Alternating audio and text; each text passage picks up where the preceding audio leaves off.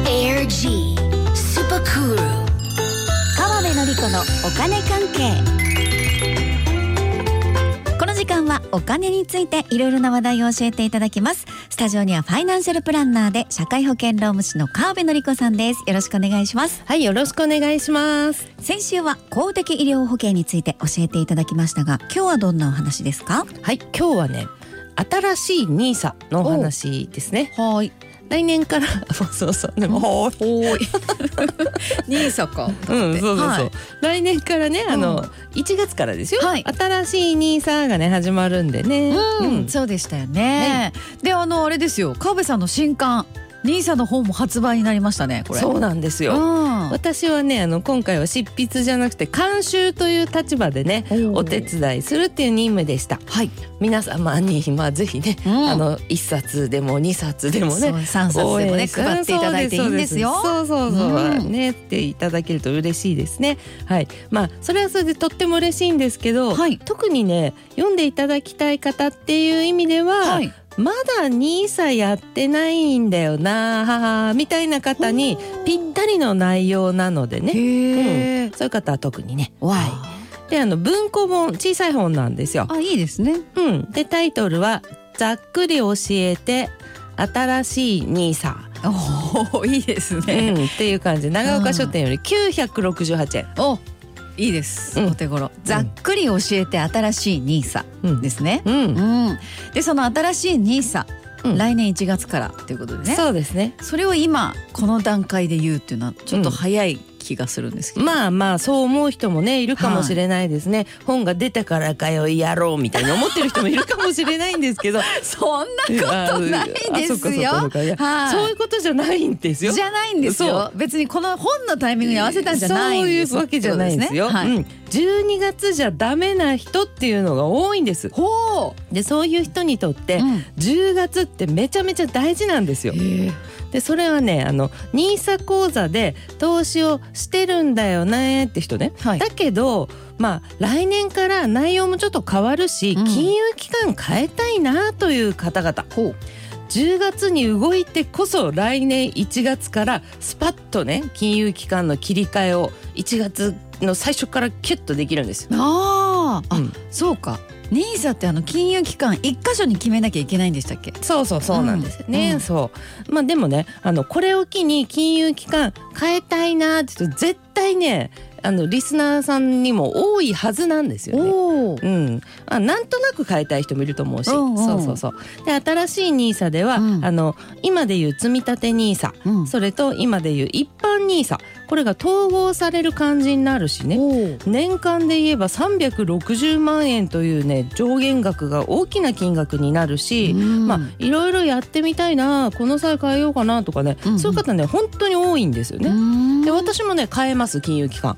そうなんですね。うんじゃあ川辺さんもまさにこの10月が大事な人。そう大事な人そうなんですよね。ね。ねということであ今積み立て NISA ねやっている金融機関にねまずね連絡するところからはい変える先じゃなくて、うん今やっているところに連絡して「であのすみませんが積み立ては年内までにします」っていうことをね連絡するわけですね。うんで来年からあの、まあ、他の金融機関に変えたいのでって私もこう先週うん連絡しました。へえ。うんそストレートにじゃあそう言えばいいってことなんですか。そうコールサービス系のところはそのままストレートに言って大丈夫です。へでやめてくださいとか言うわん言われない。なんでですかとか言われいないやんですね。大丈夫ですよ、ストーレートにそれでいいですよ。はい。うん、そしたらねなんか「はいよ」みたいな感 じで「うん、じゃあ書類送りますぜ」みたいなへーね感じになりますからね。うん、で書類待ちですね私はあね。今。そうですそうです。はいでその書類が届いたら、うん次にやりたい金融機関で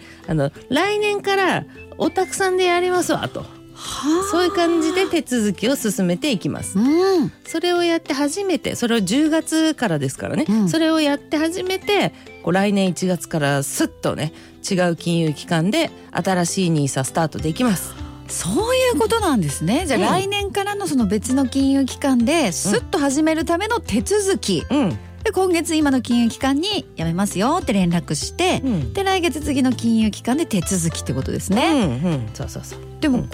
素朴な疑問なんですけど、うんうん川辺さんはなんでその金融機関を変えようってなったんですうか、んうんうんとね私の場合は今の金融機関だと買える商品がね限られてるんですよね。ほう、でそれでもその中に自分が買いたい商品はあるので,、うんで今までというか年内は月3万3000円で積み立て NISA をまあやってるんです。うんうん買いたい商品があるから。はいでも来年からはその積み立ての投資枠だけで年間120万円までってことであの拡大するわけです今は積み立て NISA は40万までだけどうんうん120万までに拡大するし、うんさらに成長投資枠っていうのができて、ほうまあ、それも240万ほこうの成長の枠と積み立ての枠両方できるようになるんですよ。おお、うじゃあさっき話してたあれですね年間360万円って話ですね300そうそれですそれですね、今まで40万だったからその商品で OK だなって私は思ってたんだけれども、うん来年からはね最低でも月10万円は積み立て投資する予定なんですよ、うんそしてさらにね成長投資枠でもまあいろいろ買うかなと思ってるんですよあーねはいはいでそうなるとそういう金額になるとねあの他の商品も選びたいんですあーなるほど、じゃあそういうレベルの人はもう今月動きましょうよっていうことですね、うんうんじゃあ新しいニーサが始まるからこういよいよニーサを始めますっていう人はうん関係ないってことですか、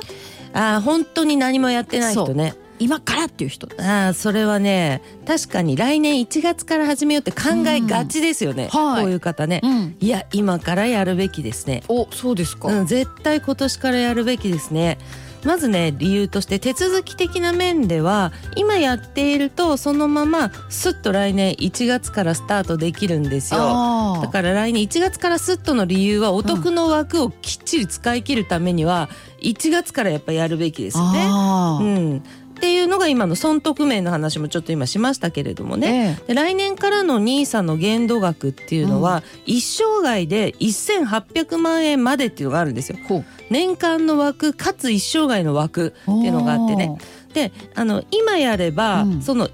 1800万の枠の他に、おーうん今年の枠も使えるじゃないですか。ああなるほど、うんそうかそうか来年からのニーサの限度額が一生涯で1800万だけどそう